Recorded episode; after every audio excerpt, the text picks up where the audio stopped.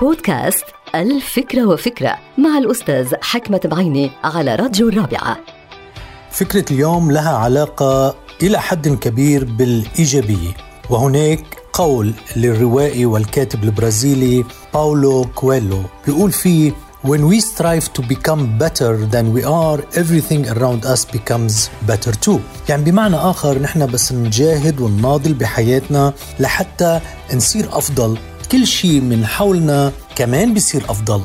رائع هذا الكلام لأنه هذا الكلام حقيقي. حاولوا قدر الإمكان أنه أنتم تشتغلوا على نفسكم لتصيروا أشخاص أفضل. وعندما أقول أفضل أفضل بالتصرفات أفضل باللياقات أفضل بالتسامح أفضل بالخير أفضل بالمعرفة. فإذا أنت عم بتحاول تشتغل على نفسك لتصبح أفضل حقيقة كل شيء من حولك بصير أفضل وهذا جزء من قانون الأتراكشن إنه كل شيء أنت بتعمله بحياتك لتشتغل على نفسك لتصبح شخص أفضل تلقائيا الأمور من حولك كمان بتصير أفضل. هذا لا يعني على الإطلاق إنه ما حتواجه مشاكل.